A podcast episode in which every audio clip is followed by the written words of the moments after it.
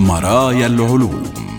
برنامج يقدم العلم للجميع وصور المعرفة بنكهة خاصة. مرايا العلوم يسعى إلى اكتشاف عالم أفضل عبر جسر العلوم والتكنولوجيا.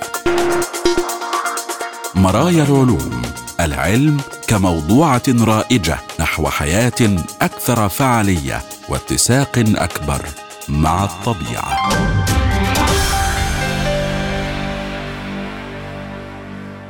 أهلا بكم مستمعينا الكرام وحلقة جديدة من برنامج مرايا العلوم حيث العلوم والحياة وصور المعرفة وتردداتها بلا حدود والسعي نحو غد أفضل يتسع للجميع ويفتح ذراعيه لعقول السلام. معكم أحمد أحمد. في هذه الحلقة الطفرات الجينية التي تعزز التكثر المبكر قد تؤدي أيضا إلى تسريع الشيخوخة.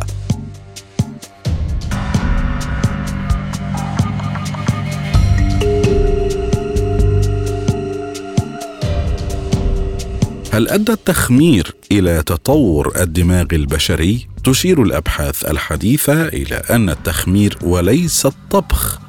كان التغيير الغذائي الحاسم الذي مكن من النمو الكبير للدماغ البشري.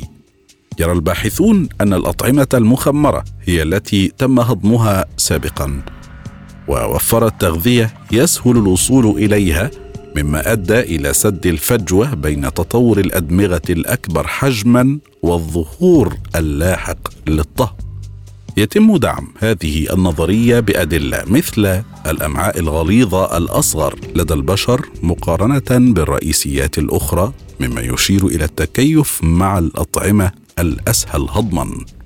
وتفتح اذا هذه الفرضية افاقا جديدة لاستكشاف تأثير الأطعمة المخمرة على صحة الإنسان وميكروبيوم الأمعاء مما قد يربطها بالصحة الجسدية والعقلية. اذا إلى مفتاح الحقائق. بدأت أدمغة الإنسان في النمو منذ أكثر من مليوني سنة أي قبل مليون سنة من أول دليل على الطهي مما يشير إلى أن تغيرا غذائيا آخر حفز هذا النمو. الدراسة الحديثة تفترض أن استهلاك الأطعمة المخمرة يوفر السعرات الحرارية اللازمة لتغذية أدمغة أكبر لدى أسلافنا، وإن تكيف الأمعاء البشرية مع الأطعمة المخمرة وانتشارها في جميع الثقافات يدعم هذه الفرضية. أيضا الدماغ البشري الكبير والقادر هو أعجوبة التطور ولكن كيفية تطوره من دماغ رئيسيات أصغر إلى العضو الإبداعي المعقد الذي نعرفه اليوم هو لغز يمكن للعلماء تحديد الوقت الذي طور فيه أسلافنا التطوريون أدمغة أكبر والتي تضاعف من خلال ذلك حجمها ثلاث مرات تقريبا مع تطور أسلاف الإنسان من الرئيسيات ذات القدمين المعروفة باسم أسرالوبيثيسينات ولكن لماذا حدث ذلك؟ عندما حدث ما الذي حفز هذا التغيير الذي ظل بعيد المنال؟ في حين افترض البعض أن استخدام النار والاختراع اللاحق للطهو أعطى أسلافنا ما يكفي من الغذاء حتى يصبح أسلافنا هؤلاء ذو الأدمغة الأكبر هم المسيطرين تشير نظرية جديدة إلى شرارة مختلفة وهي التخمير. تقول إيرين هيشت أحد مؤلفي تكنولوجيا التخمير كمحرك لتوسع الدماغ البشري والذي نشر للتو في مجلة Nature Communications تقول إن المفتاح لفهم كيفية نمو أدمغتنا هو على الأرجح متجذر في ماذا وكيف نأكل مادة الأحياء بالطبع. وتقول إن أنسجة المخ مكلفة من الناحية الأيضية. ويتطلب الأمر الكثير من السعرات الحرارية للحفاظ على تشغيله. وفي معظم الحيوانات يعد الحصول على طاقة كافية للبقاء على قيد الحياة مشكلة مستمرة. ولكي يتمكن الأسرالوبيث ذو الأدمغة الكبيرة من البقاء على قيد الحياة لابد أن شيئا ما يكون قد تغير في نظامه الغذائي. تضمنت النظريات المطروحة تغييرات فيما استهلكه أسلاف البشر أو الأكثر شيوعا أن اكتشاف الطهي سمح لهم بالحصول على المزيد من السعرات الحرارية القابلة للاستخدام من أي شيء يأكلونه. لكن المشكلة في هذه النظرية هي أن أقدم الأدلة تشير إلى أن استخدام النار حدث منذ ما يقرب من مليون ونصف المليون سنة وهو وقت متأخر بشكل كبير عن تطور دماغ الإنسان وأوضحت كاثرين براينت إحدى الباحثات في مجال العلوم والتكنولوجيا أن سعه جمجمة أسلافنا بدأت تتزايد منذ اثنين ونصف مليون سنة وهو ما يعطينا بشكل متحفظ فجوة تبلغ حوالي مليون سنة في الخط الزمني بين زيادة حجم الدماغ والظهور المحتمل لتكنولوجيا الطهو. يقول الباحثون لابد أن بعض التغييرات الغذائية الأخرى هي التي أدت إلى تحرير القيود الأيضية على حجم الدماغ ويبدو أن التخمير يمكن أن يفي بهذا الغرض.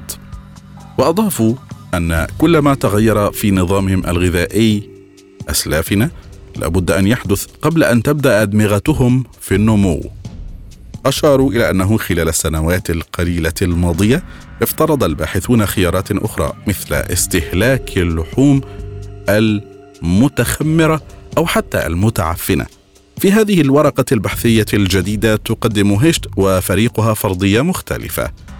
إن الطعام المخبأ أو المحفوظ يتم تخميره وإن هذا الطعام المهضوم مسبقا يوفر شكلا من أشكال التغذية يسهل الوصول إليه ويغذي هذا الدماغ الأكبر. ويسمح لأدمغتنا الأكبر حجما بالنمو. اسلافهم من أجل البقاء والازدهار من خلال الانتقاء الطبيعي.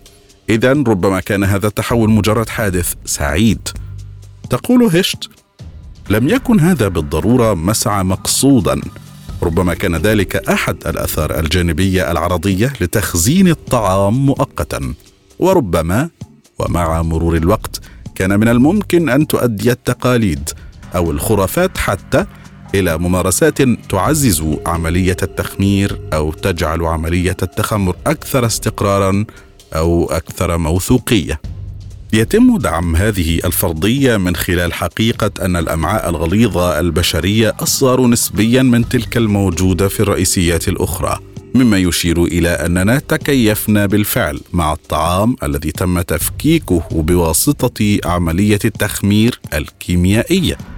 بالإضافة إلى ذلك توجد الأطعمة المخمرة في جميع الثقافات وعبر سائر المجموعات الغذائية من النبيذ والجبن في أوروبا إلى صلصة الصويا وفول الصويا ذاته في آسيا. اقترح الباحثون أن إجراء دراسة إضافية لاستجابات الدماغ للأطعمة المخمرة وغير المخمرة حتى قد يكون مفيدا كما هو الحال مع مستقبلات الشم والذوق وربما باستخدام الحمض النووي القديم. بالنسبة لعالم الأحياء التطوري هذه كلها مناطق خصبة يمكن للباحثين الآخرين أن يستكشفوها. أيضا ينصب تركيز الباحثين أكثر الآن على كيفية تطور دوائر الدماغ لدعم السلوكيات المعقدة من خلال الأبحاث التي أجريت على كل من البشر والكلاب الأحياء.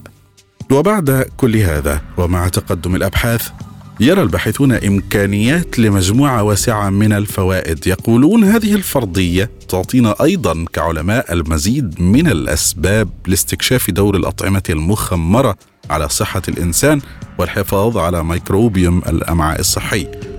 ولقد كان هناك العديد من الدراسات في السنوات الأخيرة التي تربط ميكروبيوم الأمعاء ليس فقط بالصحة البدنية ولكن أيضا بالصحة العقلية.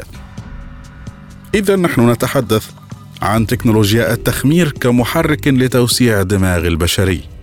فأنسجة المخ باهظة الثمن والتكلفة من الناحية الأيضية وبالتالي لابد أن تطور أدمغة البشر الكبيرة قد حدث فعليا من خلال التحولات المصاحبة في أنفاق الطاقة وتناولها وتشمل الآليات المقترحة التحولات الغذائية مثل الطبخ لكن الأهم من ذلك هو أن أي مصدر غذائي جديد يجب أن يكون قابلا للاستغلال من قبل البشر الذين لديهم أدمغة يبلغ حجمها ثلث حجم الإنسان الحديث. هنا نقترح أن المحفز الأيضي الأولي لتوسع دماغ الإنسان هو استهلاك الأطعمة المخمرة خارجيا. ونحن نعرف التخمر الخارجي بأنه يحدث خارج الجسم على عكس التخمر الداخلي في القناة الهضمية.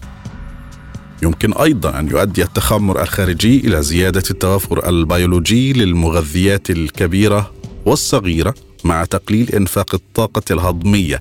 ويدعمه التخفيض النسبي للقولون البشري.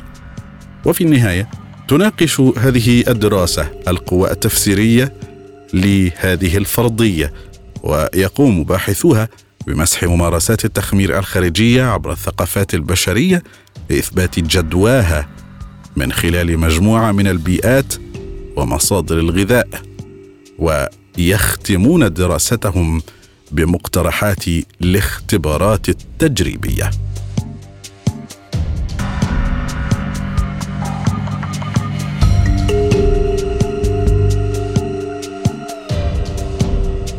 الجينات المرتبطة بالتكاثر المبكر والأعلى مرتبطة بالشيخوخة المتسارعة. وجدت دراسة جديدة باستخدام بيانات من أكثر من 27 ألفا و600 شخص في قاعدة بيانات البنك الحيوي في المملكة المتحدة. أدلة تدعم نظرية تعدد الأشكال العدائية للشيخوخة التي اقترحها عالم الأحياء جورج ويليامز في عام 1957 وتشير هذه النظرية إلى أن الطفرات الجينية التي تعزز التكاثر المبكر قد تؤدي أيضا إلى تسريع الشيخوخة. العدد الإجمالي للأشخاص في قاعدة البيانات الذين تمت دراستهم أكثر من 276 ألف شخص. اكتشف الباحثون وجود علاقة سلبية قوية بين التكاثر وعمر الإنسان مما يشير إلى أن الجينات التي تعزز معدلات التكاثر الأعلى ترتبط بعمر أقصر في حين أن العوامل البيئية تلعب أيضا دورا مهما. فإن هذه الدراسة توفر بالتالي أدلة على مستوى الجينوم للتفسير التطوري للشيخوخة وتسلط الضوء على المفاضلة بين التكاثر وطول العمر. وجدت هذه الدراسة أن الجينات المرتبطة بمعدلات التكاثر الأعلى تميل إلى تقصير العمر، ويتم تفضيل التفرات التي تزيد من التكاثر ولكنها تقلل من العمر بشكل انتقائي وفقا لنظرية تعدد الأشكال العدائية يقدم البحث أدلة وراثية جوهرية تدعم النظرية القائلة بأن الشيخوخة تنشأ كنتيجة ثانوية للانتقاء الطبيعي للتكاثر المبكر والمتزايد. إلى التفاصيل. وجدت دراسة أجرتها جامعة ميشيغان بناء على مراجعة المعلومات الوراثية والصحية لأكثر من 276 ألف شخص دعما قويا لنظرية تطورية عمرها عقود. سعت إلى تفسير الشيخوخة والتقدم في العمر في عام 1957 اقترح عالم الأحياء التطوري جورج ويليامز أن الطفرات الجينية التي تساهم في الشيخوخة يمكن تفضيلها عن طريق الانتقاء الطبيعي إذا كانت مفيدة في وقت مبكر من الحياة في تعزيز التكاثر المبكر أو إنتاج المزيد من النسل. كان ويليامز أستاذا مساعدا في جامعة ولاية ميشيغان في ذلك الحين. رغم كل شيء تظل فكرة ويليامز المعروفة الآن بنظرية تعدد الأشكال العدائية للشيخوخة هي التفسير التطوري السائد للشيخوخة أي عملية التقدم في السن أو ببساطة الشيخوخة في حين أن النظرية مدعومة بدراسات حالة فردية إلا أنها تفتقر إلى أدلة لا لبس فيها على مستوى الجينوم.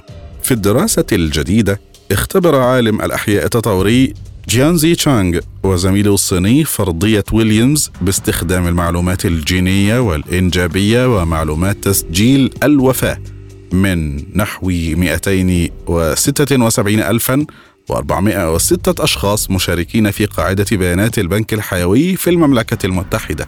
وجدوا أن التكاثر وعمر الإنسان مرتبطان ارتباطا سلبيا وراثيا مما يعني أن الطفرات الجينية التي تعزز التكاثر تميل إلى تقصير العمر. بالإضافة إلى ذلك فإن الأفراد الذين يحملون طفرات تؤهبهم لمعدلات إنجابية عالية نسبيا لديهم احتمالات أقل للعيش حتى سن السادسة والسبعين عاما مقارنة بأولئك الذين يحملون طفرات تهيئهم لمعدلات إنجاب منخفضة نسبيا وفقا للدراسة. ومع ذلك يحذر المؤلفون من أن التكاثر وعمر الإنسان يتأثران بالجينات والبيئة وبالمقارنة مع العوامل البيئية بما في ذلك آثار وسائل منع الحمل والإجهاض على الإنجاب والتقدم الطبي على مستوى العمر فإن العوامل الوراثية التي تمت مناقشتها في الدراسة تلعب دورا ثانويا نسبيا بحسب المؤلفين. توفر أيضا هذه النتائج دعما قويا لفرضية ويليامز القائلة بأن الشيخوخة تنشأ كنتيجة ثانوية للانتقاء الطبيعي للتكاثر المبكر والمزيد. قال تشانغ أستاذ مارشال الجامعي في قسم علم البيئة والبيولوجيا التطورية في ميريلاند لا يهتم الانتقاء الطبيعي كثيرا بالمدة التي نعيشها بعد الانتهاء من التكاثر لأن لياقتنا البدنية تتحدد بشكل كبير بنهاية التكاثر واللياقة البدنية هي مفهوم يستخدمه علماء الأحياء لوصف الدرجة التي تزيد بها خصائص الكائن الحي من عدد نسله. يقول تشانغ: من المثير للاهتمام أننا وجدنا أنه عندما تتحكم في كمية وتوقيت التكاثر المتوقعين وراثيا فإن إنجاب طفلين يتوافق مع أطول عمر وإنجاب عدد أقل أو أكثر من الأطفال يقلل من متوسط العمر. هذه النتيجة تدعم نتائج العديد من الدراسات السابقة. في علم الوراثة يفترض مفهوم تعدد الأنماط أن طفرة واحدة يمكن أن تؤثر على سمات متعددة. تعرف فكرة أن نفس الطفرة يمكن أن تكون مفيدة وضارة. اعتمادا على الموقف. تعرف باسم تعدد النمط الظاهري العدائي. وبالفعل قد اقترحها ويليامز لتأكيد أصل الشيخوخة في ورقة بحثية بعنوان تعدد الأنماط والانتقاء الطبيعي وتطور الشيخوخة. بالنسبة لعالم الأحياء تشير الشيخوخة على وجه التحديد إلى الانخفاض التدريجي في وظائف الجسم الذي يتجلى في انخفاض الأداء الإنجابي وزيادة في معدل الوفيات مع تقدم العمر. وقد مكنت قاعدة بيانات البنك الحيوي في المملكة المتحدة تشانغ ولونغ من تقييم العلاقة الجينية بين التكاثر وعمر الإنسان على المستوى الجينومي.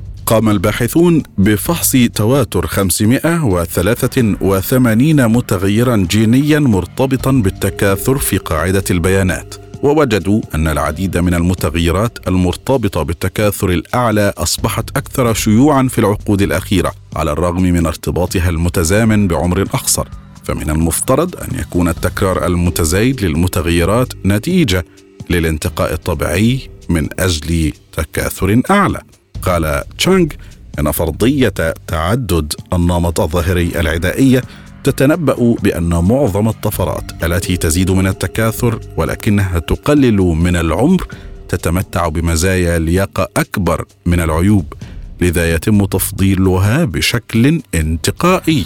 ومع ذلك فإن متوسط العمر المتوقع للإنسان ومعدل المواليد والسلوك الإنجابي قد تغير. من شكلها بمستوى جذري على مدار العقود القليلة الماضية وعلى وجه التحديد يعيش أكثر من نصف البشر في مناطق من العالم انخفضت فيها معدلات المواليد إلى جانب زيادة حالات منع الحمل والإجهاض واضطرابات الإنجاب وفقا للدراسه الجديدة.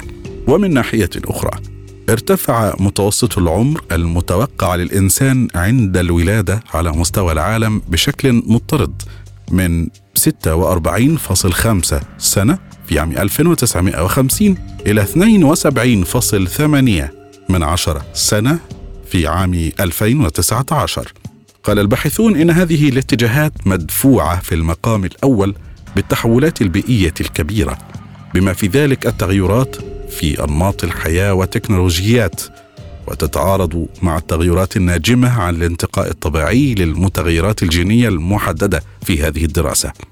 إذا يشير هذا التباين إلى أنه مقارنة بالعوامل البيئية تلعب العوامل الوراثية دورا ثانويا في التغيرات المظهرية البشرية التي تم دراستها هنا. وفي خلاصة هذه الدراسة تفترض فرضية تعدد المظاهر العدائية أن الانتقاء الطبيعي للطفرات متعددة المظاهر التي تمنح تكاثرا مبكرا أو أكثر ولكنها تضعف الحياة بعد الإنجاب تسبب الشيخوخة. هذه الفرضية حول الأصل التطوري للشيخوخة مدعومة بدراسات الحالة ولكنها تفتقر إلى أدلة جينومية لا لبس فيها. هنا قام الباحثون باختبار هذه الفرضية جينيا باستخدام الأنماط الجينية والظاهرية الإنجابية وسجل الوفيات لنحو ربع مليون مشارك في البنك الحيوي البريطاني ولاحظ وجود علاقة وراثية قوية وسلبية بين الصفات الإنجابية ومدة الحياة. الأفراد الذين لديهم درجات عالية من الجينات المتعددة للتكاثر لديهم معدلات باقية لأقل من سن الستة والسبعين معدلات للبقاء وطول العمر وزادت على مجموعة المواليد من عام 1940 إلى عام 1969 وبالفعل شوهدت كذلك اتجاهات مماثلة من المتغيرات الجينية الفردية التي تم فحصها وغالبا ما ترتبط المتغيرات متعددة المظاهر العدائية بالتأثيرات التنظيمية لرابطة الدول المستقلة عبر أنسجة متعددة وعلى جينات مستهدفة مختلفة. وتدعم هذه النتائج وغيرها فرضية تعدد الأشكال العدائية للشيخوخة لدى البشر وتشير بدورها إلى الآليات الجزيئية المحتملة لتكاثر تعدد الأشكال المضاد لمدى الحياة.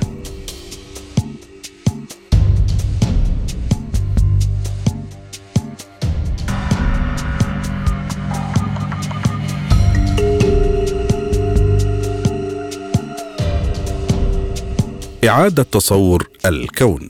نظرية جديدة توحد جاذبية أينشتاين مع ميكانيكا الكم. تم الإعلان مؤخرا عن نظرية جذرية توحد باستمرار الجاذبية وميكانيكا الكم مع الحفاظ على مفهوم أينشتاين الكلاسيكي للزمكان. وتقوم الفيزياء الحديثة على ركيزتين نظرية الكم من ناحية والتي تحكم أصغر الجسيمات في الكون ونظرية أينشتاين في النسبية العامة من ناحية أخرى والتي تشرح الجاذبية من خلال انحناء الزمكان. لكن هاتين النظريتين متناقضتان مع بعضهما البعض وظلت المصالحة بعيدة المنال لأكثر من قرن. ماذا عن تحدي الوضع الراهن والنهج النظري الجديد؟ كان الافتراض السائد هو أن نظرية أينشتاين الجاذبية يجب تعديلها أو تكميمها حتى تتناسب ونظرية الكم. هذا هو النهج الذي اتبعه اثنان من المرشحين الرئيسيين للنظرية الكمومية للجاذبية ونظرية الأوتار والجاذبية الكمومية الحلقية. لكن نظرية جديدة طورها البروفيسور جوناثان أوبنهايم أستاذ الفيزياء وعلم الفلك بجامعة كاليفورنيا تتحدى هذا الإجماع. وتتخذ نهجا بديلا من خلال اقتراح أن الزمكان قد يكون كلاسيكيا أي أنه لا تحكمها نظرية الكم على الإطلاق. وبدلا من تعديل الزمكان فإن النظرية التي يطلق عليها اسم نظرية ما بعد الكم للجاذبية الكلاسيكية تعدل نظرية الكم. وتتنبأ بانهيار جوهري في القدرة على التنبؤ الذي يتوسط الزمكان نفسه. وينتج عن هذا تقلبات عشوائية وعنيفة في الزمكان أكبر مما هو متصور في نظرية الكم مما يجعل الوزن الظاهري للأشياء غير قابل للتنبؤ به إذا تم قياسه بدقة كافية. ماذا عن الاختبارات التجريبية والآثار النظرية؟ بحث آخر نشر في وقت متزامن في Nature Communications بقيادة طلاب دكتوراه سابقين لأستاذهم أوبنهايم ينظر في بعض نتائج النظرية. ويقترح تجربة لاختبارها وهي قياس الكتلة بدقة شديدة لمعرفة ما إذا كان وزنها يبدو متقلبا بعد فوات الوقت. على سبيل المثال يزن المكتب الدولي للأوزان والمقاييس في فرنسا بشكل روتيني كتلة قدرها واحد كيلو جرام والتي كانت تستخدم كمعيار واحد كيلو جرام إذا كانت التقلبات في قياسات هذه الكتلة البالغة واحد كيلو جرام أصغر مما هو مطلوب لتحقيق الاتساق الرياضي فيمكن استبعاد النظرية.